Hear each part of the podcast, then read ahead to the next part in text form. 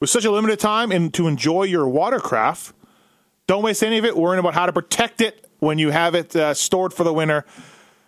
Allpointsinsurance.ca, all points marine on your coverage. Leave your worries at the door. All risk, agreed value protection, claims paid without depreciation. Winterization, freezing, vermin coverage. That applies to right now in mid December, everybody.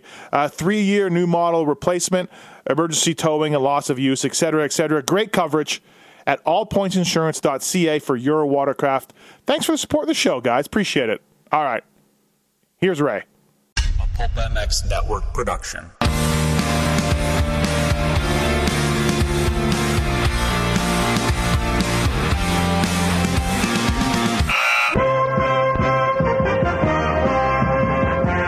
Welcome to the Pulp Hockey Show with Ray Ferraro and Steve Matthes. Support the show by clicking the Amazon banner on pulphockey.com before shopping. Follow the show on Twitter at Pulp Hockey. Subscribe on iTunes and find us on Stitcher or your favorite podcast app.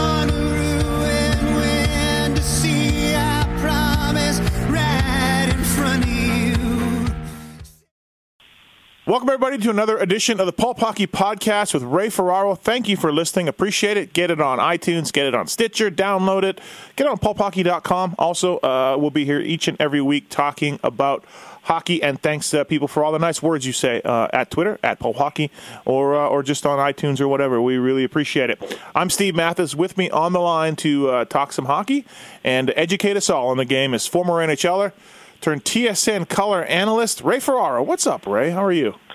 Uh, I'm good. Lots is up. Um, you know, busy part of the year for for me. Um, uh, today is Thursday, right? Yep, Thursday. yep, yep. Um, so uh, tomorrow, uh, the 15th, I have a my last NHL game uh, of 2017. I have the Leafs are at Detroit, and then on the 16th, Saturday, I basically turn everything over to the World Junior. Uh, you know, for prep and the tournament, which Yep. starts 10 days after after that. It's hard to believe, you know, another year's wound down. And then um, this past week, uh, Chris Cuthbert and I were amongst hundreds of people at um, at a Olympic sympo- symposium in uh, in Toronto for CBC, and uh, so Chris Cuthbert and I are going to do all the men's hockey in Canada Yeah. uh, for the Olympics. So we're we got the first step of that, and I felt like this massive brain overload of holy smokes. Now I got to learn that stuff too. Yeah.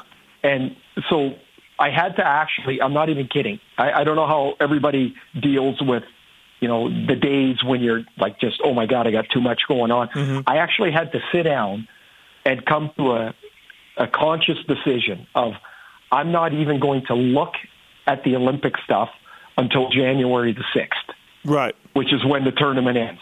Because I found in that first day, I was getting notes on the junior guys and because the camps are starting. Yeah. And then I was finding stuff on the, you know, about the, the players that will be in the Olympics or might be in the Olympics. And I'm like, the hell am I doing? like, I, I'm going to be talking about the wrong guys in the wrong tournament. Never mind on the wrong team. Exactly. And so I had to just, I'm like, okay, I'm thrilled I'm going to do the Olympics. I know the NHL guys aren't going to be there, Yep. but I don't, I don't really care. I, I actually think in, in some way, shape, or form, this will be a, a terrific tournament.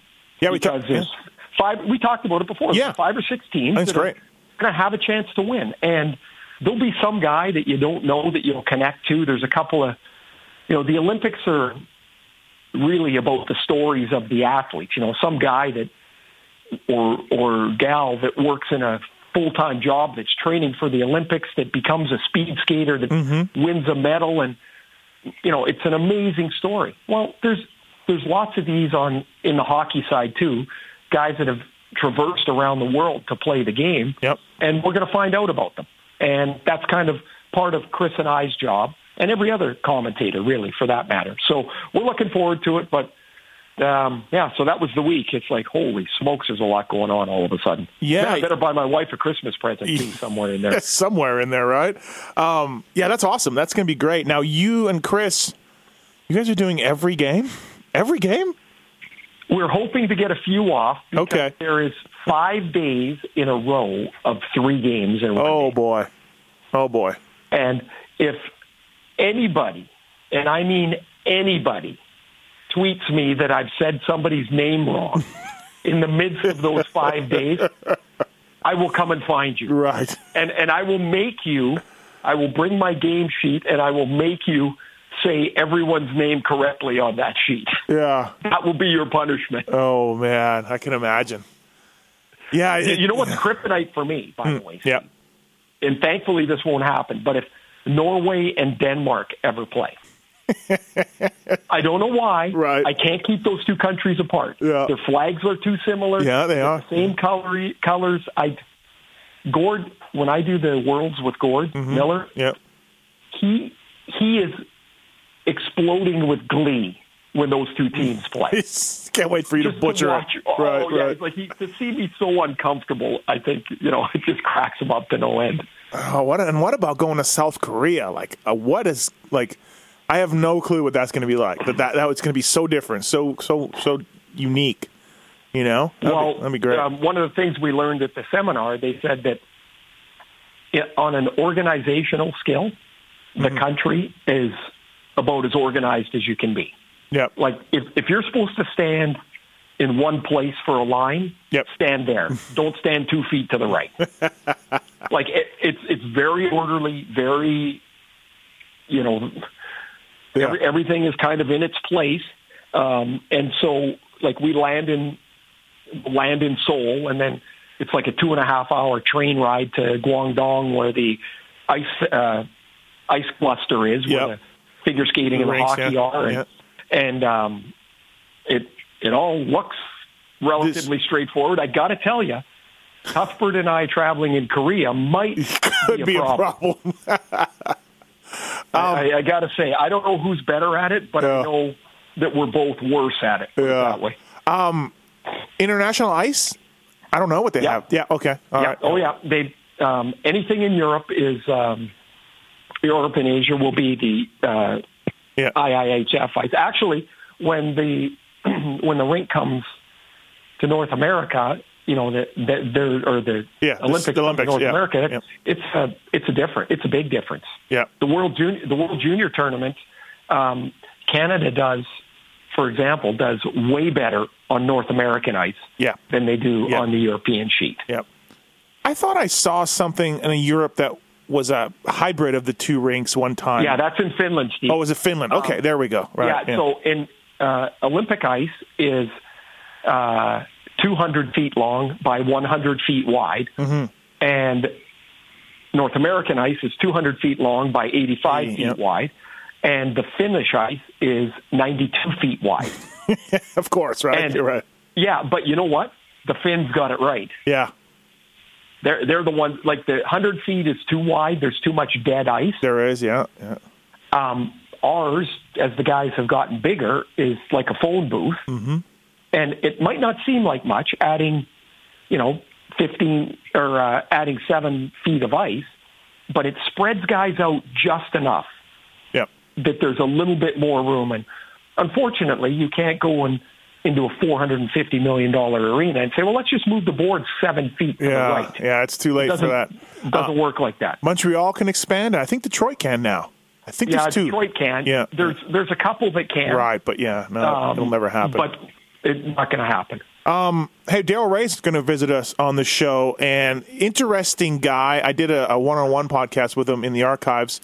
People want to check that out. Really cool guy. But I think Ray, he's made a jump from color to play-by-play, and that's almost uh, an interesting thing that I want to find out about. Like that's a huge jump. Yeah, I uh, I don't know too many guys that have done it, and uh, you know Daryl's got a got a great vocabulary. He's always been a you know a pretty easy talker. Mm-hmm. Yet I, I'm sure you have to change your brain from what you look for as an analyst as opposed to what you do as a play-by-play guy. Yeah, something you want to do, Ray? Uh, I would be interested in. Would you sure, really? Huh? but- Yeah. Yeah, but the problem with it for me is you have to bury your opinion because you're so busy yes, you calling do. the play. Right. And I, I like having opinion. I like noticing things and bringing them into a highlight. It's it really interesting in you know on this one point that lots of people will analyze something after the game and they they write about it and talk about it. Mm-hmm. Uh, the Leafs game the other night, um, Sean Couturier scored the game-winning goal and he beat Connor Brown up the ice. Yep. And Brown wasn't quite able to catch him. He was in the wrong spot. Um, so there were articles written and people talking about it after the game. This is where I get the juice in the game. Is that I had to I had to get that then. Yeah. Like that's live. Yeah. I've got Yeah. to get it now. Yeah. And if I miss it, then I miss it. Like it bugged me to no end that Patrick Marleau scored the other night, and I forgot it was his 1100th point. Oh, Like yeah. I didn't, Yeah. I didn't say it in the game, and Uh-huh. it bugged me. When I saw it after, I went, I hate that. Yeah. That's the stuff that keeps me engaged, Sure. and I don't know if. So, like when Giroux made that pass right in front of me Mm-hmm. through his own legs, I don't get to see it four times before I make. You know, like I got to now Yeah. and and so I I saw that I saw the Couturier got by Brown that Brown was probably about a foot and a half Yeah, away maybe- from where he needed to be. Exactly. Yeah, it wasn't much. But Steve, I got it. Yeah. And so for me, I don't care whatever every anybody else thinks. Like that's for them to view. Yeah. For me, I'm like I got it. Yeah. Yes. Right. Right. That that felt good. And I don't know I don't know what you get for the play by play, although for the play by play, like the the guys that get their voices going up and down yeah. and Yeah. you know they they set the scene. I mean, there's a real uh, an amazing skill to that, and the very best guys Yep. have that. Yeah. Bob Cole has that, and he's good at it. Well, he's very good. well, the guys I work with, I mean, Yep. I cannot be watching a game. It, it'll be on in the background. I'll be Yep. doing something else, Mm-hmm. and Gord or Chris are calling it, and I can tell where the puck is on the ice Yeah. Yeah. Just by the way their voices are going, and you're like, oh, something's happening here. Yeah. And I turn around, and sure enough, there's a rush. You just tell in their voice. I I love that. Yeah, absolutely. Uh, Daryl Reaugh, uh, people don't know he, you know, he had a, a, a little brief NHL career, but um, got some injuries. I, I was at one of the games that he got hurt at. Actually, we talked about it in, a, in our other pod. It was in Winnipeg. Um, but uh, also, too, he was a backup goalie for the '88 Oilers. He's got a Stanley Cup ring, and can you imagine Ray being a backup goalie to the '88 Oilers? Like in practice, every day you are facing these dudes. Your your confidence must have been at zero. like, how would you have a good day? Well, maybe if those guys were If they didn't care. over or hungover or tired or something. Right, right. I mean, and I'm, and it had to be an impossibility. He never played, and then they put them in to play Well, a game. Like, how right. would you ever do that? Well, then I think, I mean, I would imagine back then Fuhr would get a lot of days off, right? He played so much. So they got a shooter tutor at one end and Daryl Reaugh at the other. Yeah, yeah. They weren't having a third goalie around like the guys do today. That yeah. doesn't happen. Yeah, no way. Well, uh, yeah, we'll uh, we'll bring Daryl Reaugh in. It should be interesting. And uh, with that, let's uh, let's bring Daryl Reaugh in. Uh, Dallas Stars play-by-play man, former NHLer, Stanley Cup champion from Fox Sports Southwest. Uh, he, he calls the action for the Dallas Stars. Daryl Reaugh. Daryl, welcome to the show. Thank you for coming on. Oh, my pleasure. Stanley Cup champion is a bit of a reach, but my pleasure. Come on. Hey, like w- when you were on those teams, like was one of the years you played like like seriously? Did you start like three games? Uh, yeah, about that. About that. No, okay, Yeah, seriously, Grant- you're playing behind Grant Grant, played- Fuhr. And Grant played every night. Andy was with the. It was '88. Yeah. Andy was with the the uh, Olympic team, and you know, I, it's like anything. And I watch these young guys now, Ray, where they don't play for long stretches, whether no matter what the position. And I know exactly where they're at. You're not a part of wins. You're not a part of losses. Your your confidence just sewers, and then and then you get thrown into a game, and your coach or your GM says, "Geez, you looked a little nervous." And you're like, "Really? You think so? I haven't played in three weeks." and then you get dropped into that, and yeah, not as smooth as I as I probably should have been. Where I think nowadays they do. Every organization obviously does a much better job of uh, utilizing their their American Hockey League teams and try to you know get some games in for guys and that. But it was it was not easy to do that back then. And when they did finally do it, I was already a mess. So and then they traded for Ranford in the spring. So that was that year. But it was fun being around there in the playoffs. It was good times. what when you look back at that and think of the guys that that were on those teams, like they were just so oh my god amazing. Like, what does it compare to today, or does it compare to anything we see today? No, I, I don't think it compares. I think those days are are so behind us now. It's impossible to keep a group like that, and even that group they, they didn't really keep together. There was a time after they'd won a couple of cups that guys started wanting to get paid even back then, and there was no salary disclosure, so it was a bit of a mystery as to what you should be making, and and they made the you know they traded uh, Paul Coffey. You, you know, if they'd have kept that group together the entirety of it, it it would have been it would have rivaled those what, what, what was it the late 50s Montreal Canadiens teams or 60s Yeah. uh, where but again back then it was the same group year after year after year after year and they were so much better than others Th- that Oiler team they could take a period off two periods off hit the gas and then annihilate the opposition in, in one period and to have that many Hall of Famers among, you know in that group and just play the game so much different than everybody else was playing it at the time. Uh, it was it was pretty heady stuff. The uh, the one thing I would say too about that time frame compared to now, it was a lot easier for guys to have more fun. Like now, it's just it's work, work, Oh, work, my work, God. work, work. And and maybe talk a little bit about because that was a not only just fabulously talented, but a team of enormous personality. Yeah, and they they had an understanding from a very young age that as long as you're winning, uh, anything goes. you know, almost. and and w- if you lost a game here or there, then you had to buckle down. But for the most part, it was. I mean, they won all the time, so. Uh, they like to have a good time, and they that was just part of it. I mean, it was honest to God, it was like being around uh, a rock band. It was like traveling with a rock band because in our sport, when you went around, you had you had the Justin Bieber of the day and Wayne Gretzky, uh, you, you know, and then you had Messier, who was like Mick Jagger or something.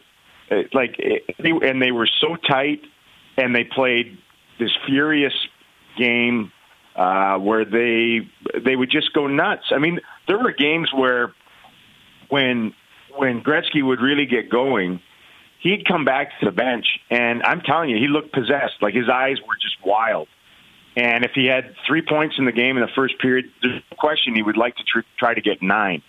And the the athletic arrogance that they had behind the bench and on the bench would just green light it. You know, it was like, "Yep, you're up. Where you go? Let's see what we can do here tonight." So uh, nowadays, that that that stuff just doesn't happen anymore, right? Uh, nobody wants to beat anybody by a massive score anymore.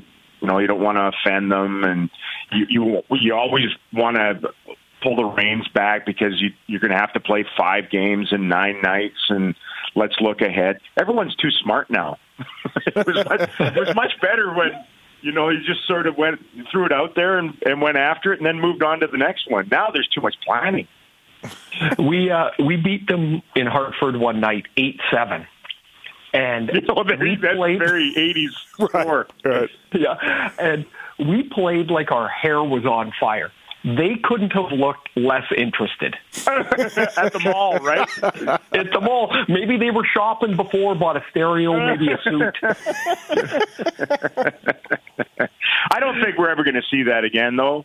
Do you? Too bad. It's too bad, really. I. I like I like that there's more goals. I think that the slashing thing actually matters because scoring chances end up as a scoring chance and not a puck in the corner.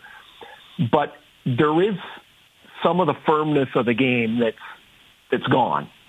I did the Yeah. Philly Toronto game, Razor. I'm sure you see this sort of stuff in your games, but I did one on Tuesday, and there were actually two guys that apologized to each other because they ran into each other going Yeah. to the bench. and and, Yeah. and I was like, it's like the firmness is gone out of the game. And you see, Yeah. you agree? Oh, absolutely. Uh, you know, they're a lot of times they're playing for the bigger team, which is understandable. And and again, I I just believe they're tutored to just not bother with the the junk as much. And unfortunately, a bit of the character has drifted out of the game because of that, where it it's like high speed robotics out there. Uh, and every now and then you get dazzled by by some stuff, but you know, we had the game in in Brooklyn last night, and this I'm in, I'm just infatuated with with this kid Barzal, mm-hmm. and and yet he can't. Like back in the day, he would he would have been. Tear, he's already he's already doing well, but he would have been tearing things up with the way he plays. He's almost like a throwback to great players from the late '80s, where he wants to wind it back up again and see how many guys he can beat and and the game, unfortunately, now just sort of takes that out of most. He's got a perfect coach for the style that he wants to play. I think yeah. Dougie Weight uh, is is an awesome guy to allow them and him to kind of lean toward that style of play. But he can get crushed in, in today's game. It's so well coached, and guys are so adherent to positional hockey that it's really difficult to do that. Doesn't he look like Denis Savard a little bit? Yes. Yes. He's got that wide he, stance. He's whirling around the whole mm-hmm. time. Um, but you know, back in the day, if you if you beat one guy, don't you think if you beat one guy, you were probably going to get a scoring chance? Yeah. Now you can beat one guy, and there's another guy immediately there, and then a second guy is going to hold his ice over here, and there's going to be a stick position there, and then the goaltender is going to be a thousand times better than goaltending was in the '80s, and it's like good luck.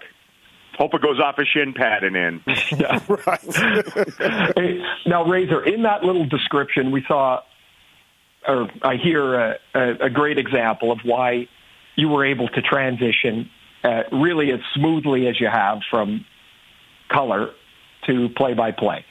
Um, when when Dave Strader became ill, the, the great late Dave Strader, you moved into that position. Um, maybe talk a little bit about the differences that you see as you view a game now because you got to be going all the time as opposed to an analyst. Yeah, it's it's very different. Uh, you know, thank you. If it does seem seamless, it certainly hasn't felt seamless. Uh, but it, it is it's a completely different animal because your focus is on on a, a different part of the game than it is as an analyst, where you're in constant communication with with the truck about what you're seeing and what you'd like to see on a whistle, and so you're having that conversation more so than even a conversation with your partner in the booth, probably, or it's about 50-50. And when you're doing play by play, you're so honed in on trying to be correct all the time. I mean, your job is is uh, is who and what so you're who has the puck, what are they doing with it, and trying to be somewhat interesting and descriptive. And the game, I'll tell you this, I, I didn't realize how uh, rapidly the game gets played now, uh, as opposed to even probably five, six years ago. Until I I did transition over there because you do you, you end up watching a lot, right, Ray? When you're when you're mm. doing color, like you watch, you, you're not saying that much, and you're watching, and you're picking things out when you're calling it, you you're on it. Like you're trying to keep up with the pace of play. And there there are a lot of little segments of time where it's almost impossible. And and that that's been the probably the biggest challenge with it and trying to make sure that you're you're getting the right names with numbers and uh, and not behind the play. I, I find it fun. I, I, I find it a blast. It's it's you know it's awful what happened with Dave and I, I was so grateful that he got back last year and called a few games and did some playoff games because it was just good. For, it was good for everyone. It was good for him. Um, but you know, going forward, somebody else is going to have to grab the baton and, and do it. So I'm very thankful that they have allowed me to take a shot at it, and uh, we're having some fun with it. And I'm I'm pulling Luddy along with me the old that's fighter stay at home defenseman. A big, that's a big pull. That's a big man. you know, and it's perfect because I think at times he he comes at it obviously from his perspective as a player, and he coached a little bit as well, and I I like that. I that's one of the things I like about listening to you is a lot of times it it it's not just the former player. It's it's smarter than that. It, it's a guy that understands the game and and. Oh, Did we lose him? yeah. We do this. Oh, Am I there? You're you're you back are now. Okay.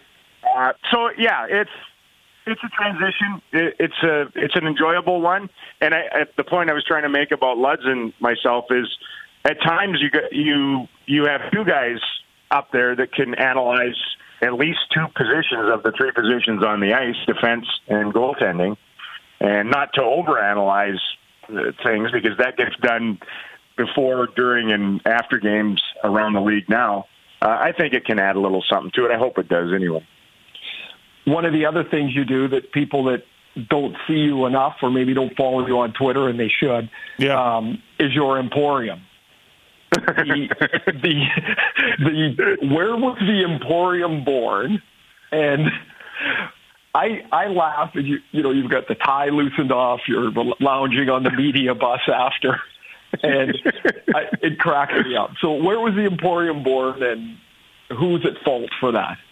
Oh yeah, it's, we should blame someone. Uh, Tom, we'll blame Tom Holy, our PR director. Uh, it was a couple years ago, and and I felt at the end of games, I was on the other side then, uh, doing the dark side, doing color and, and uh, analysis. The Smart side, the brilliant side. And uh, yes, and I I felt after a lot of games that I I hadn't uh, said enough, like I hadn't gotten in enough. So I want I still had a statement to make, and I thought, well, we we need to move into this sort of uh, quick clip uh, internet world somehow. So I went for lunch with Tom Holy and I said, "What do you think about this?" And at first we were like, "What do you think about like five minutes?"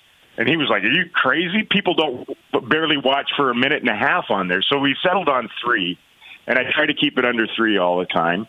And we pick a man of the match. You know, instead of three stars, we go more soccer, and I, I pick a guy out of the game. We try to hit a couple of hot spots in the game have a little fun with it, and then move on. I'll be honest with you, though, when we first decided we were going to do it, I thought, well, maybe we'll fire it off on Twitter after games, and and if people want to watch it, they whatever. If they want to flick by it, I don't care. But it was like cathartic for me. And all of a sudden now it's on our website after games, so there's pressure.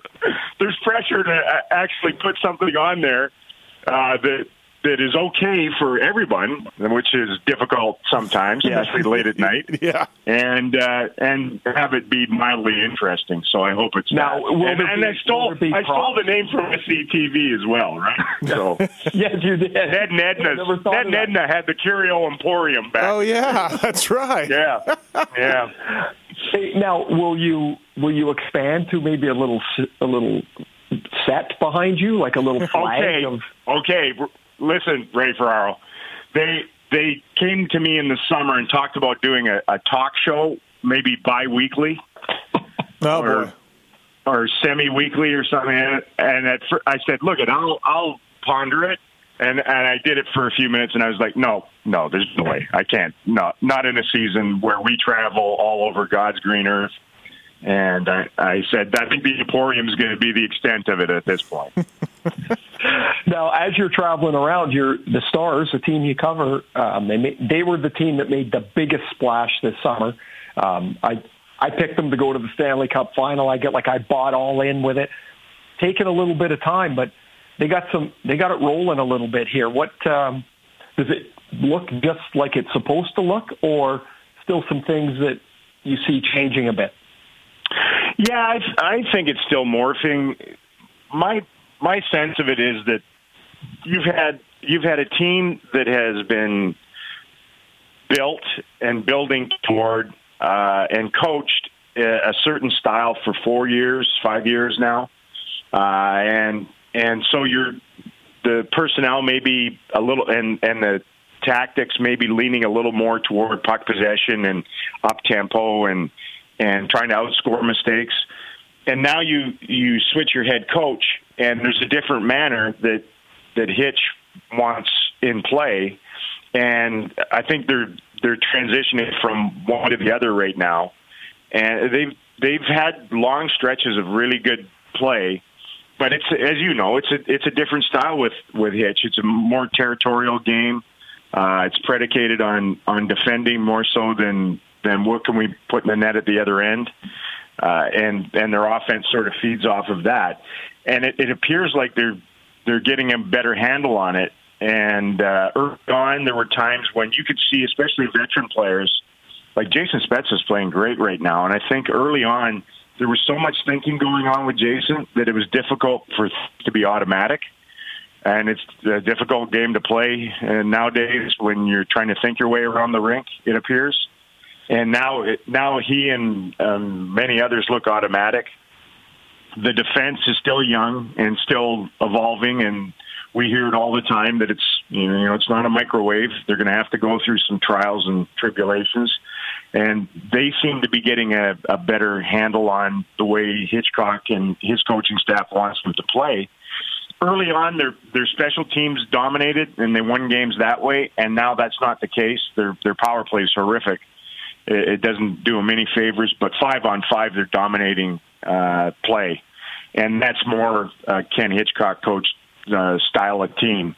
So they, uh, you might be right in in the long run if they they keep trending forward.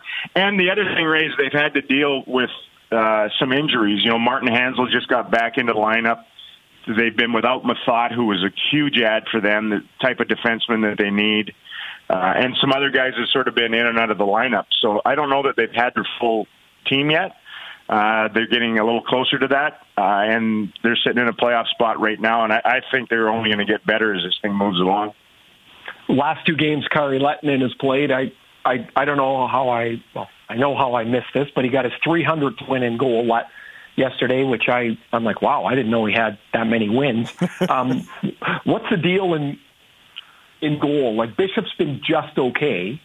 That was another. He's been great. He's been great at times, and you're right. He's uh, other times he too, I think, is is uh, adjusting a little bit to new surroundings and and maybe a different way uh, of going at it. And and again, we packed a lot of games in here, and we travel a lot, so they've needed to have two netminders going. And uh, right now, and really in a different role, Kari's been great. And the last two games on this road trip, he's he's been outstanding and picks up a a milestone win last night. So I I still you know they're going to go back to Ben. He's a you know, big ad, and uh, but it's just a nice luxury to have two two veteran guys uh, who can win games for you. Uh, one for me, Daryl. You talked about Hitch uh, earlier, and of course, we all know he won the cup there back in the '99. Has this second time around has he changed as a person or, or as a coach, or do you see anything different in Hitch from his first go around? Oh yeah, yeah. He's he he's lightened quite a bit mm-hmm. in his approach. Uh, you know, he still he, he still believes in what he believes in, mm-hmm. and and he's going to drive it home.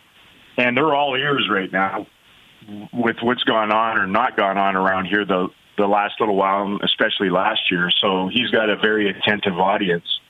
And it's like anything, uh, you know, he sells hard. He's one of the greatest salesmen coaches that this league has probably ever seen because he comes from that. And uh, they have to have success in order for them to to truly buy it. And they they've had enough of it here now, and you can you can see. I always believe this with with Hitch, especially, and w- w- I I coined a new phrase early this year. It's called hyperbole, where he, he'll be saying something and it'll be like, okay, is is that is it really that important, or is it that big a deal, or is that true? Is that really true? And uh, it is. There's there's a good there's a good portion of it that is, but he can really dress it up, and that's hyperbole. And the guys now are are starting to parrot what what he is drilling into them, and I, I always feel that that's when a uh, coach really has his group is when they are repeating the things that he has been selling to them, and and you're starting to hear more and more of that around here. But I'm telling you, he's he's as bright and he's as into it as he's ever been, and uh, this this means a lot to him to come back full circle. He knows he doesn't have that many years of coaching yet or left, Uh, he'll be 66 on the 17th of December. So, uh, you know, he's closer to the end than the beginning. And he'd like one good run with this team that he has always loved. Uh, just one more, more and see if they can do what Ray thinks they can do, and let's get to the mm-hmm. Stanley Cup final. Um, a couple years ago, when he was in St. Louis, this is I think this is a you know when you talk about hyperbole, you know we we're doing a playoff series, L.A. and St. Louis, and the press conferences after the morning skates, I'd kind of allot in my head, okay, I need 20 minutes, mm-hmm. and the 20 minutes was a minute and a half for Darryl Sutter and 18 yeah. and a half minutes for Hitch. You'd, you'd ask the time, Daryl would tell you the time, Hitch would tell you how to build the watch and, and it's kind of the same. When I listen to him, I'm like, somewhere in there is the answer. You just got to find yeah. it. Oh yeah, yeah. You got to peel it back. It's it's a bit a bit like a banana. It's inside, but you got to peel it peel it back and get the actual reason for listening. And and he's so good for our media in in Texas. You know, to he gives them a storyline, whether there was a storyline or not and they're free to write up. And he just almost spoon feeds the media. Uh, not only is he getting his point across or messages across, but yeah, he, he's helping all the guys that have their phones hanging out or notepads in front of them. Last one for me, Daryl. Uh, so in 1990, you played for the Hartford Whalers.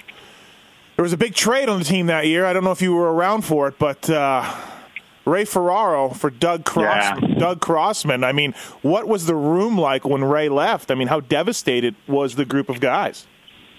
It was quieter. That's what the room was. Much quieter. Uh, that that sent the team where they were today, and that's into Carolina. I think that was the, the beginning the of the end. Yeah, the beginning of the end. It was either Why did you leave? Francis trade. Why did you leave, Ray? Why did I? Yeah. Because they told me to. uh, okay. All right.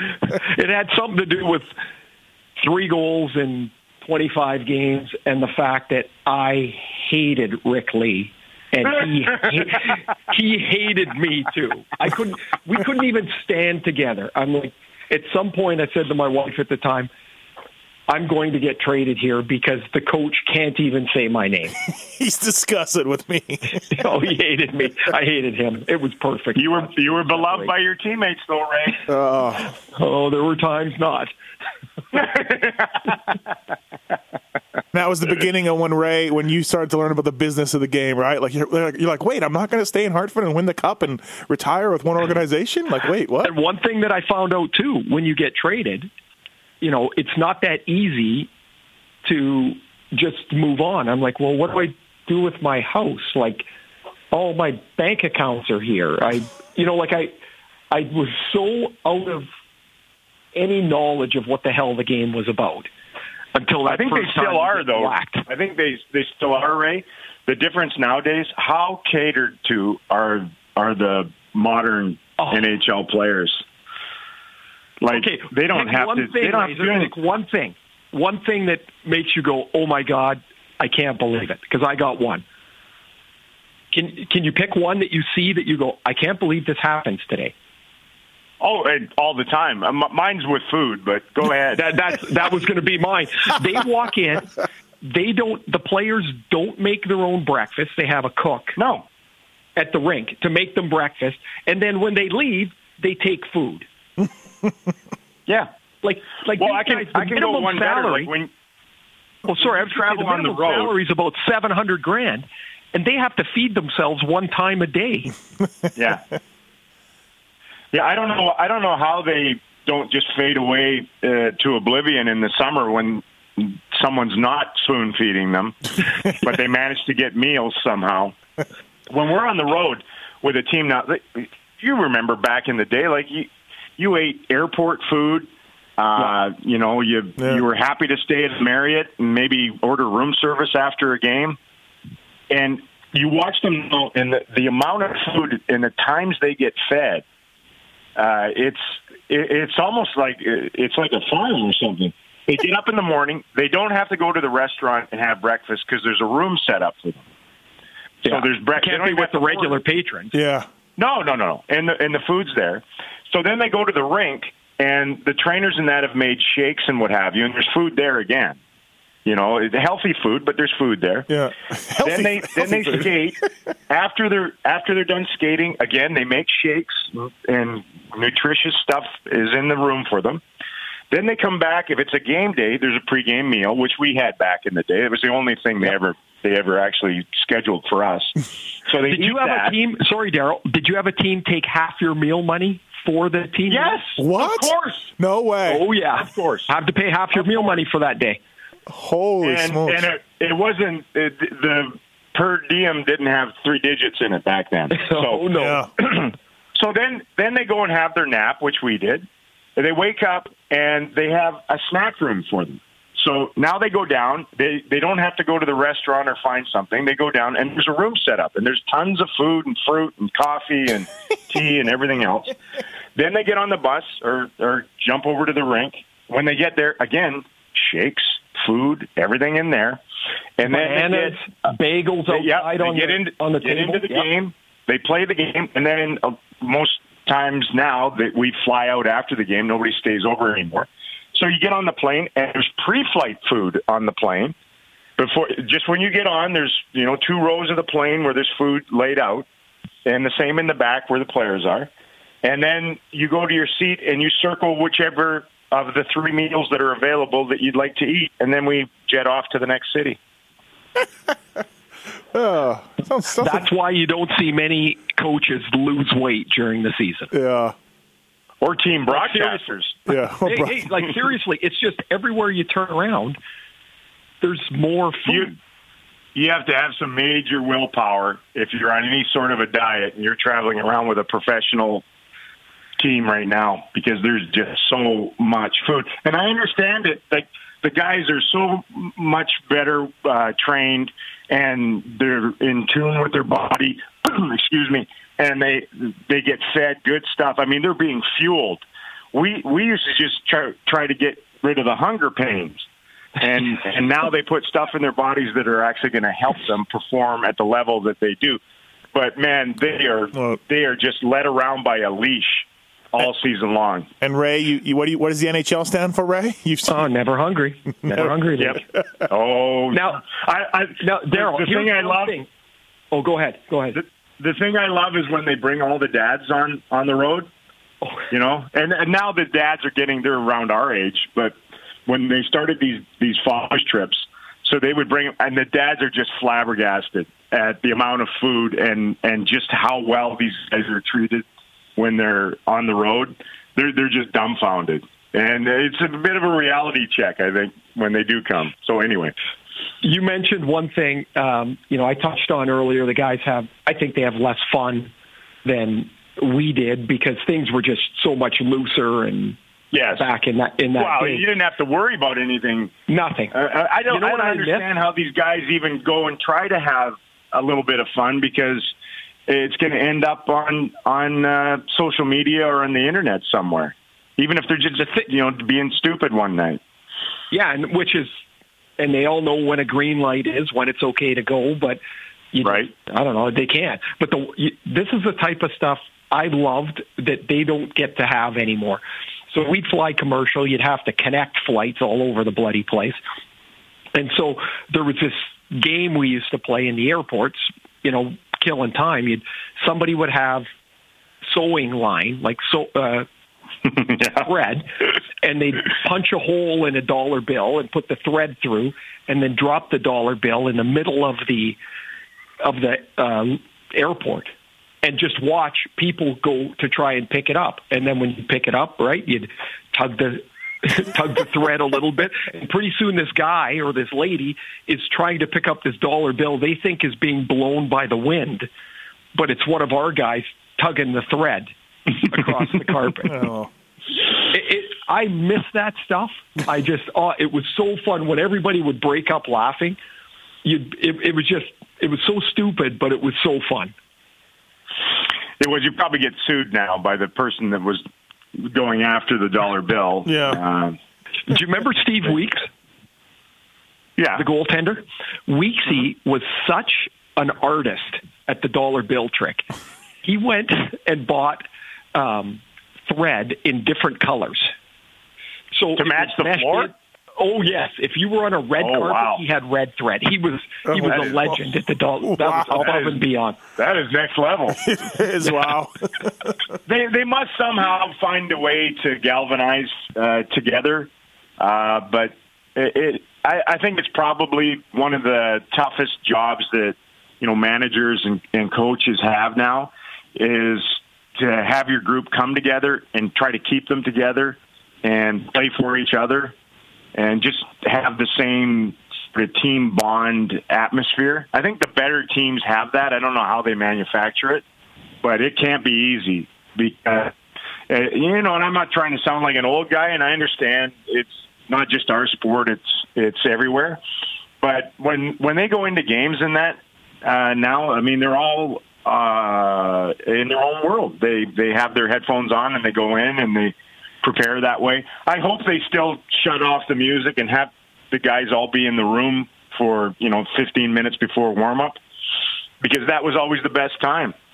And uh, I, I hope that hasn't gone out of it, but it, it does seem very much more compartmentalized than than it was, uh, you know, 15, 20 years ago. Razor, I got to tell you, we've taken up 30 minutes of your time. Uh, Holy jeez! or, or more. Um, thank you very much for taking the time. We appreciate it. And uh, Always a pleasure. Always a pleasure. Steve will have a parting gift for you. Steve? Yes, absolutely. I'll be in touch, Razor. It, it, it's not. It's not just. Yeah, we, we we like to help help our guests out for for giving us such great information. Oh my God! Well, I appreciate that. Hey, Carry uh, on, Razor, honestly, You thanks boys- a lot. Keep the Emporium going. Keep entertaining us. Okay. I'll keep it going until the end of the year. I don't know going forward, but it'll it'll stay on for the 17-18 season. How's that? I like that. Like that. All, All the right. best to your family. Have a great uh, holiday Yeah. season, eh, bud? Yep. Same to you guys. All right, See you th- boys. Thanks, Daryl. Yep. Good stuff from uh, from Daryl and uh, Ray. Now you're back in a cab, dri- driving back to the airport. Yeah, back to the airport. Had to take a had to take a break. Um got in the cab. Yeah. Called my uh, my son Reese for his eighth birthday today. So he's, Nice. he's pretty pumped. He's got uh, FIFA 18 for their uh, Xbox, so they're uh, they're already headed to the basement uh, Yeah. before school. Right, right. Um, all right, okay. So, hey, a few topics to touch on before uh, before we wrap this thing up. Um, you were in Philly, called the Leaf uh, Flyer game. I missed the third period. Had to go to the uh, Canes Knights game, which uh, Marc Andre Fleury came back and played fantastic. So that was great. Um, what did you learn though about Nolan Patrick? What did you think? What did you hear from people? He got he looked like he was a third line center guy. Didn't get a ton of ice, twelve minutes. But how's that going? Uh, this is what I learned. First time I've ever seen him play live, by the way. Mm-hmm. He uses a very short stick. Okay. and and the, and I generally don't notice that stuff. Yep. But it looked like a pitching wedge in his hand. I was like, "Wow, that thing is small." That was the first thing. Um, he looks like a player to me that's a little unsure right now. Mm-hmm. Um, you know, look, he only played 30 or so games last year. He was hurt a couple of times, unfortunately. Then he got hurt at the start of the year, and then, like most young players, is you know trying to feel his way into the league. Um, I mean, it, it's unfair to say because it's just one game, but he struck me as one of those guys that could probably use to play more Right. than he is right now. He's got Uh, a. but he can't go to the American League. Yep. I just don't understand why teams would think it's such a step back to play a year back in junior. Yeah. I, I don't. I don't see the pitfalls to it. I really don't. He's got to play more to play better, but he's got to play better to play more. right. A- absolutely. and the other thing, Steve, is like, so, you know, people would go, oh, you go back to junior and you just dominate. How many people really dominate junior? Yeah. And if they do, again, tell me what the downside is. Yeah. I don't, I don't see it. And- I don't. I don't know that it's the best developmentally for him doing what he's doing. Did you get a chance to catch up with Hexy and talk talk Wheat Kings? Uh, not yeah, a little bit of Wheat Kings because he was giving me the gears about uh, this one kid in Swift Current, Taylor Steenbergen, um, who was relatively close to uh, my pace when I scored 108 Yeah, goals. yeah. It's not going to happen because he missed three or four games, and now he's at the World Junior Camp. Yep. And you know that record was predicated on lots of stuff, including uh, I never went to the Not being invited, so right? Yeah. yeah, and I didn't miss any games. Um, so Hexy was enjoying giving me a couple of a couple of digs about that, and uh, so we were uh, yeah we had a good fifteen or twenty minute chat, and then I uh, ran into Hexy and uh, Chris Pryor, who's the head of their uh, player development, uh, player personnel. He's an Uh-huh. awesome guy, and uh, so we had a good chat after the game. It's good to see those guys. for people who I think it's funny. Like, okay, I only got a small glimpse of this when we presented the silver stick to you uh, with Luc Robitaille, the Kings, and like I don't know if this is how it normally goes, but, and I can imagine, but you and Luc. All you did was bust each other's balls for ten minutes. There was nothing like eh, I don't know if that's how it goes with these friends and of yours, but Well, in a lot of cases, you just fall back into Right. what was there. yeah, Uh, you know, I mean, there are times where you, you know, actually discuss discuss something of substance, but you know, the first time you see somebody and Yeah. You know, their hair's all over the place, you're like, "Wow, did you comb that with a pork chop?" Like, Yeah. "Hey, how you doing? Oh, how's your family?" Like, it's the third thing you get to. right, right.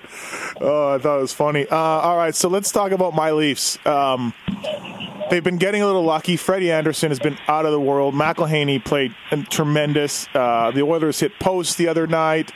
Um, they're, they're, they're getting their possession is not good. They're getting cratered in. It, it hasn't been good, man. Yet they've still put points hand over fist Yeah. into the into the bank, and I, I, I don't think certainly the coaching staff they're not under the illusion that anything's going great. Um, but I think they're thankful that the points go in the bank. But you're always pushing, and how can we be better? Let's, but let's take a look at you know the Leafs are second or third depending on the day Yeah. in goals for per game. Most of that was in the first month of the season when they were scoring. It was like a pinball game that was in extra time. You know, it was just like Yeah. ding, ding, ding, ding, ding. And so since then, they've not scored a lot. William Nylander's got two goals in 22. Mitch Marner's got two goals this year. He's on Yeah. pace for like five, Yep. right? Bozak's got ga- goals in two games in the last 23. Yep. Uh, Brown is, I think, one in 12. Like, the, it's not as fluid as it might appear if you were looking at it from, you know, a thousand feet. So, I, I mean, their goaltending has bailed them out on several occasions, but the goalie's allowed to be great. Like that's Yeah. that's part of the gig. He's allowed to be great. Uh, I I don't. I view this a little bit like a downtime of the season for them. Mm-hmm. Yet they yet they still put points on the board. I think they will.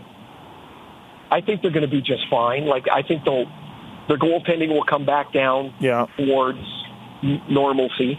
Uh, but I think in balance, some of their players will play better than they have been. Like it'll be time for them to reverse field a little bit.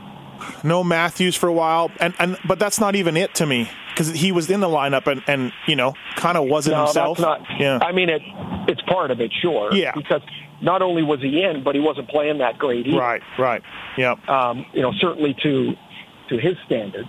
And so there's there's lots of holes in that lineup right now uh, of guys not Yeah. playing anywhere near to what their level can and will be. You know, uh, they won two nothing. I don't know, a month ago, two month and a half ago. I think it was the Kings, and Babcock came out and said, ah, uh, "That's my kind of game. I, I like that game. You know, like that's how that's how you got to play." So I blame Babcock because when they were when they were playing when he was getting upset at their, the way they were playing, they were winning because they were scoring a ton. well, he doesn't. I'm, I mean, coaches want to be in control of everything. Yeah. I think that the toughest balance for for this Leafs team is you've got a coach who, you know, coaches the way he does. Has always liked to play a certain style. Even in Detroit, the guys in Detroit didn't love the style Yeah. they played, Yep. and they were always constantly butting heads with guys far more accomplished than the Leafs have. You know, Yep, yep. Datsyuk did it, but he didn't love it. Yep. Zetterberg did it, but he didn't love it. Nick Lidstrom, same thing. Mm-hmm. But you know, you, you've got, you, they bought in because the team was what what it was, and a Mm-hmm. lot of that is the balance between what you want to play like, which is creativity, and what the coach wants to play like, which is a, a bigger picture. Do you like uh, Babcock's come out and said that Willie Nylander is a center? He hasn't played much center, although lately he's been. They tried him maybe I think three or four games at center. Whenever it's on the road, he moves back to the wing. I, I honestly haven't been impressed with him at center, though. I, I was stoked that he got that chance. What are your thoughts on that? Well, I, I think it's a virtual impossibility to bounce back and forth between positions. Really? Yeah. Yeah. uh, especially when you're 22 years old. Um, you know, he's played one year in the league. This year hasn't gone very smoothly. Oh, good. Let's put you in a new position. right. Like, how, how does that make how does that make the best position possible available for him? Like, whatever it is, Yeah. it's got to be one of them. And and putting him at center while Matthews is out is clearly a, a temporary position. It's not like Matthews is going to come back and be the fourth line winger, Right. Right. So Yeah, yeah. Nylander's going to go back to the wing. So I'd prefer they just leave him there. Do you think he's paid enough uh, penalty and will be should be moved up soon, or is it get Babcock seems to really be putting him on? The, I mean, he's getting some power play minutes and all that, but I mean, come Uh, on. Steve, his leash his leash is way shorter than Zach Hyman's, Right. or Connor Brown's, or Mitch Marner's, even for that matter. Um, Why, and uh, why is that? Uh, because I think they see a wildness, an unpredictability in Nylander that they don't see in the other guys. Um, but you know, I mean, there's Yeah. you've got Leo Komarov, who is you know of no threat offensively these days. Yep. Um, you know, he you know he's playing. The other night he played 21 minutes in Pittsburgh. Yeah. like- yeah. Those are minutes for uh, for Nylander. exactly. Yeah. I don't. I You know, don't get so it. I, I don't know when that gets turned over, but I, I think it will. If it, you know, in Yeah. short order. I honestly thought it would last three or four games, and it has lasted a long time now. So Yeah, uh, Uncle. Well, okay, I'll give you. An, I'll give you an example. Uh, Yeah. Matthew Perreault has got 19 points or 18 points in 19 games in Winnipeg. He plays on the fourth line with Joel Armia and um, Matt Hendricks. Mm-hmm. And he's productive on the power play. Um, so it's kind of the same role. Um, so it is available. Like you can't Yeah. do it. Yeah. The difference is, you know, Armia's got pretty good offensive instincts.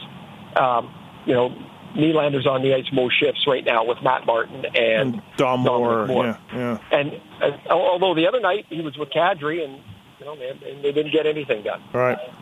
Um, the Senators right now are are in the news and not in a good way. Erik Karlsson's been everybody's been asked for their no trade list. The owner was apparently upset that he said no hometown discount. It's it's not good right now in the nation's capital. No, I mean they finally won last night and they, Yep. they won with um, you know Zack Smith scored his first goal in I think 21 and Bobby Ryan got his second in 22. and, Yep. uh, Anderson was really good in that. So the things that they had to have happen did, you know, which haven't happened on a not even a regular basis, on a semi-regular basis hasn't happened. The owner's emotional. Eugene Melnyk's emotional. He um, he does have a little bit of, hey, look at me Yep. to him. Yep. You know, like look at all the good things I've done. He like he you know he talks like that a little bit. Um, uh, Karlsson probably, even though he was asked the question, he probably could have been uh, a little more diplomatic with the answer. Ah, But yeah. but he said what everybody knows, like a hometown discount, in my mind, is bullshit. Mm-hmm. Anybody that gives a hometown discount is an idiot. Because, and the reason I say that is that how many times have we seen over the last couple of years somebody with a hometown discount get asked to waive their no trade clause? Yeah. Yep. Yep. I mean, in that one example, I, I, I mean, I, I think you can be reasonable. What's the difference between nine million and nine point five million? You Yeah. know, like I get that. Like seriously, what's Yeah. the difference? Right. Um, but if the difference is between nine and eleven million Yep. over eight years, that's sixteen million dollars. Yeah. Uh, yeah, there is a difference. Yep. And so you're right. Uh, it's a mess. Um, they've underperformed, but I don't think they're as good as they thought they were going to be. They're somewhere. Yeah. They're not the 28th best team in the league, Yeah. but they're not the 12th either. Yeah. Um, yeah, the third worst right now. Unbelievable. Unbelievable. That, um, that's been a free fall for them. uh, Vancouver Canucks, we've praised them many times on this show. Um, they've been playing great, but Bo Horvat's hurt. Three, six, and one. Their last ten. It's uh, a little bit of a slide for the Canucks. Uh, they lost four in a row, including a 7-1 debacle last night. Yeah. They got steamrolled, including PK Subban's goal from dead center. Oh boy, yeah. That's a tough one. It didn't even Um, bounce. It didn't even bounce. It No, just no, it hit him in the glove. He just missed it. Nilsson missed it, and uh, so they've been outscored twenty to five in those four games uh, without Horvat. Um, now Baertschi's out with a fractured jaw, Mm-hmm. got hit with a puck, but those two guys out of the lineup shouldn't mean a total implosion. And so maybe there's, you know, maybe they outkicked their coverage a little early in the season, and they're falling back towards what they probably are going to be this year. Yeah. But you know, they, they signed Sam Gagner to a three-year deal, and they've got nothing from him. yeah. Vanek, you know, Vanek's had a decent start, but he's in and out. He is, he's Thomas Vanek. It's Yeah, what Thomas Vanek does. right, right. You know, so um, they got a long way to go. But they're, again, the the future for the Canucks is is brighter than it's been in a long time, and they need to find the balance between trying to salvage a season and development of their young players. And to me, development takes precedence. Yeah, yeah. No, it's uh, yeah. It's Horvat's a tremendous player, isn't he? Like he's coming Very into his own. Strong, yeah, strong, powerful. Yeah. Uh, seems to be uh, the guy everybody thinks is future captain material. Mm-hmm. And um, and they miss him a great deal. They really do. And they don't have Brandon Sutter either. So two of their top three centers are, Yeah. are out. And predictably, that's a, an enormous hole for them. You did you read Eric Francis's article, basically carrying water for the ownership in Calgary and, and talking about the Flames going to Houston? He thinks in three years. Come on, give me a break.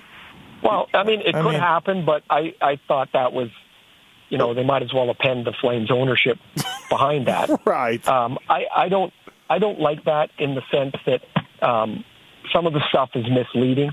Um, you know, he wrote about uh, somebody wrote a, uh, a other counterbalance article, and they took a lot of his quotes and things and talked about why they weren't the same yep.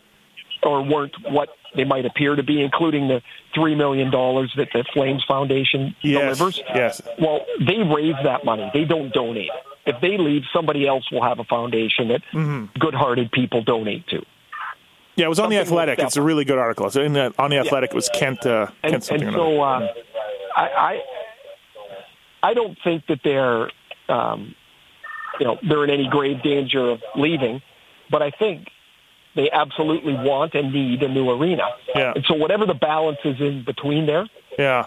that's between the mayor and city council and Flames ownership to to come up with. And how they do that, I don't know.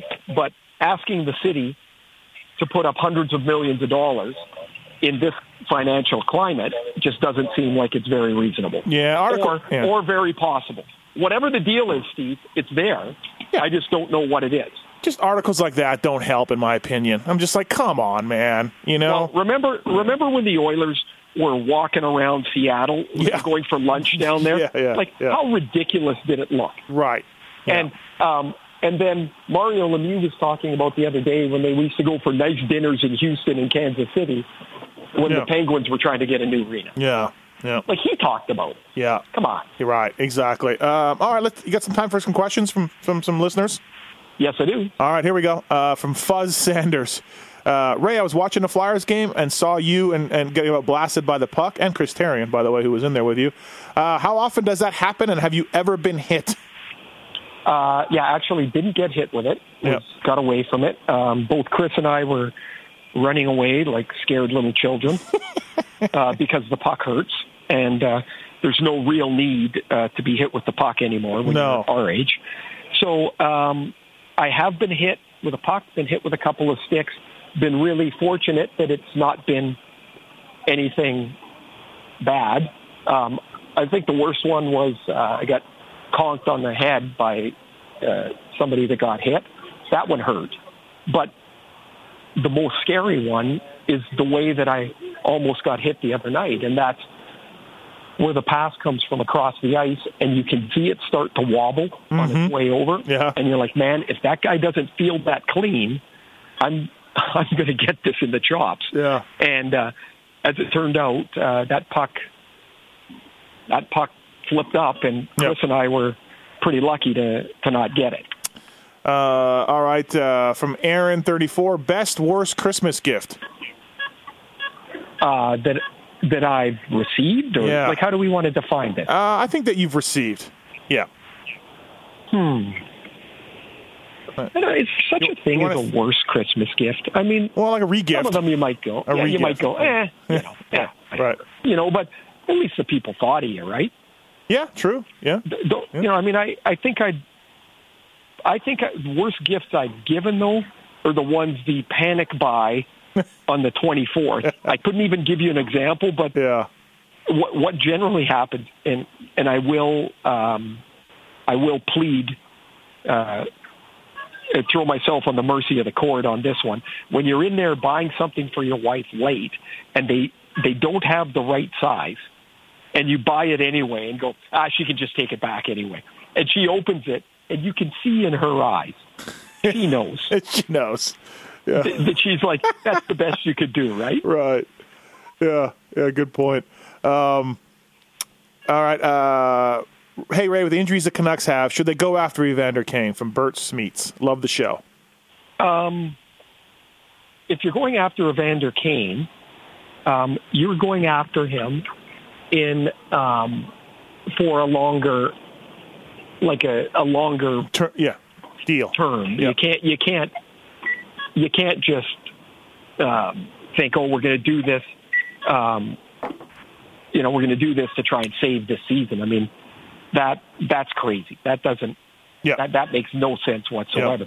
So if you're whoever is trading for Evander Kane, there's there's two ways to go about it. You're a contender and you're looking at him as a rental, um, or you're you're going to um, you know you're going to trade for him. You're not a contender and you're thinking about you know a longer term Yeah, deal. signing him up, I- yeah. And and and I think Steve, the, the team that is going to um, that's going to acquire him is going to be a good team.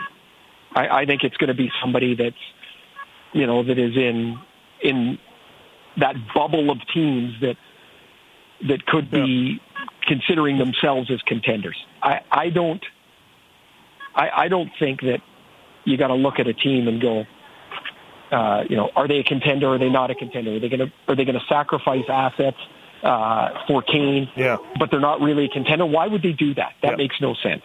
I would be scared shitless to give Evander Kane a long term deal for next year. As a- you know, Yeah, as a you know what? Uh, the reason I would be is because of the mess that's been around him from Yes. time to time. Yep. Um, but there is no mess now, and I wonder if that's just correlated to his his contract. Exactly. status. Exactly. You know, and, and I'm with you. I would be nervous about it too. But we haven't heard a whole bunch about him Yeah. over the last little while, and because the guy is a good player. He's Yep. a he's a hell of a talented kid. He's big. He's fast. He can really shoot. Um, but of course, the mess is what you're, there's just or the nonsense is what you're worried about. there's just always Canucks and Kane because he's a hometown guy. So there's always noise around that. Oh, I know, Yeah, and and that stuff doesn't matter one way or Yeah. another. I, no team says, you know what we should do? We should acquire him because he lives 12 miles down the road. Right, right. Uh, from JO919, can you ask Ray what his thoughts are of him being a part of the outdoor game between Canada and USA at the juniors? And what are your thoughts overall on the outdoor games? Um, Well, as long as it's not weather like it was last Sunday in Buffalo, that'll be great. I don't really care. I'll, I'll have a warm jacket on, and uh, hopefully it won't be 20 below.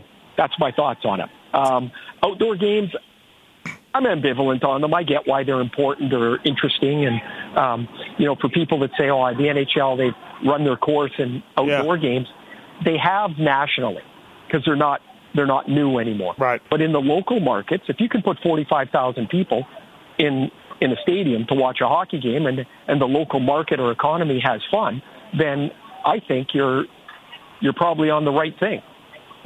To me, the next great game that I watch outdoors will be the first great game I watch outdoors. They're never good. The the first one was. the First one in Buffalo was Buffalo Pittsburgh. I, I don't know if the game was good. I'm gonna now. I'm gonna backtrack. Yeah, it was fun. they're chippy. It was fun. Yeah, the snow was falling. It was a shootout. I get that, but uh, Ryan Drury says Ray. Uh, a lot of people think Alex Ovechkin is the best goal scorer of this generation. Who does he remind you of from your playing days? Uh, there was nobody that played like Ovechkin. Like nobody could. Well, I was saying Bossy. I was thinking Bossy, but he's Oh, not big. Yeah, but you know, no, that's what I mean. Like Yeah. nobody played like Ovechkin. He's Yeah. 230 pounds. He, you know, he used to Yeah. run people over for sport. He, yeah, yeah. you know, the closest guy would be like a power forward, maybe like Cam Neely, but Cam couldn't skate like Ovechkin. yep. He's unique. Uh, from Kestrel Scott uh, to both of us, least favorite airport. I'll go first because I got time to think about it. Least favorite airport for me. Uh, where do you go? Speaking of Ovechkin, where do you go into DC? Right, I go into Dulles, and it's a hole. Uh, I try to go into Reagan. Okay, so uh, Dulles is really bad. Uh, Montreal needs a new one too. I haven't been there for years, but Montreal I've gone into a few times, and I'm not. Yeah, they're working. They've worked on that. That Have one, they? Okay. That one's moved a little bit. Yeah. Um, let's see here. Hmm. Wow, Dallas is so big. Yeah. I've been lost in that airport 43 times. so that becomes not a favorite of Yeah. mine. But I wouldn't say that's you know that's the worst. O'Hare, Um, O'Hare for the O'Hare is bad, but only for weather delays. Like O'Hare is just, Yeah, just yeah. terrible. But Um, I'm just trying to go through the. Mm-hmm. Yeah, yeah. Worst airport. Huh. Yeah, there's so many categories of worst. there is food, uh, connection, uh, size. Yeah, yeah, yeah. I, I'm going to say Dallas only because it's of its sheer enormous footprint. right. Oh, you know what? I What? got it. L.A. Oh, LAX is a hole. It is. It is yeah, awful, yeah. and it and to tie it up, it's enormous. Yep. Yep. Um, all right, from Dale Hunter's helmet. I like this one. Uh, who was on your three on three team in Atlanta, and where did you guys finish in the pool? Which is uh, go back and listen to Ray and Andrew Brunette uh, when we had Andrew on the show last year, and, and they told some hilarious stories of Thrashers three on three tournaments uh, after practice that are that are great. Uh, my team was Chris Tamer and uh, Jeff Odgers. Might not sound like much, but Tamer was a defensive specialist. He would shadow the other team's best player just to piss him off. And Odgie would take slap shots, and nobody would say anything because it, nobody was going to say anything to Right, right.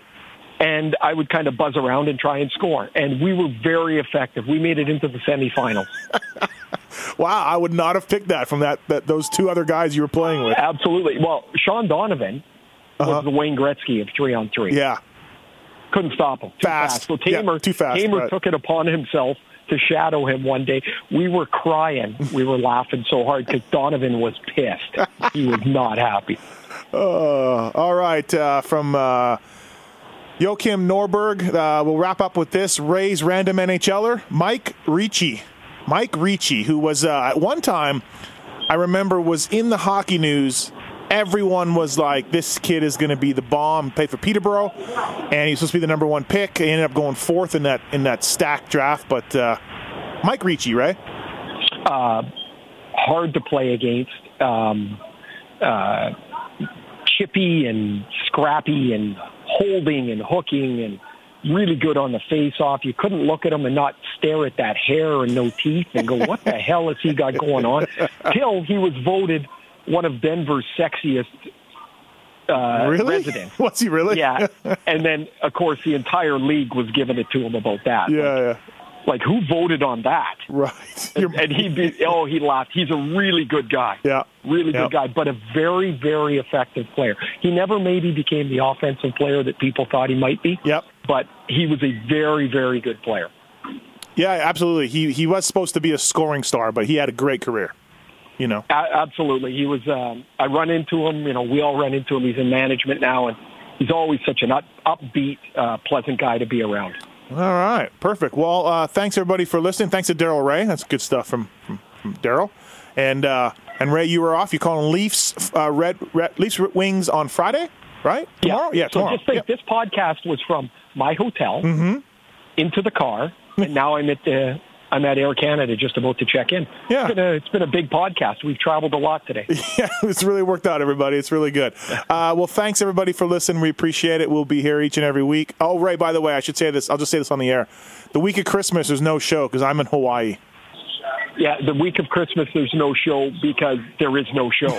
the fact that you're in Hawaii, that's fine. Everybody enjoy your holiday for you know what sake. Yeah. Well, we'll be back next week, but then the week after. Yeah, so. week next week's it, and yep. then uh, then it's time for Christmas. There we go. Uh, thanks, Ray. Really appreciate it. Enjoy. Thanks, Steve. Thanks everybody for listening. We'll talk to you soon.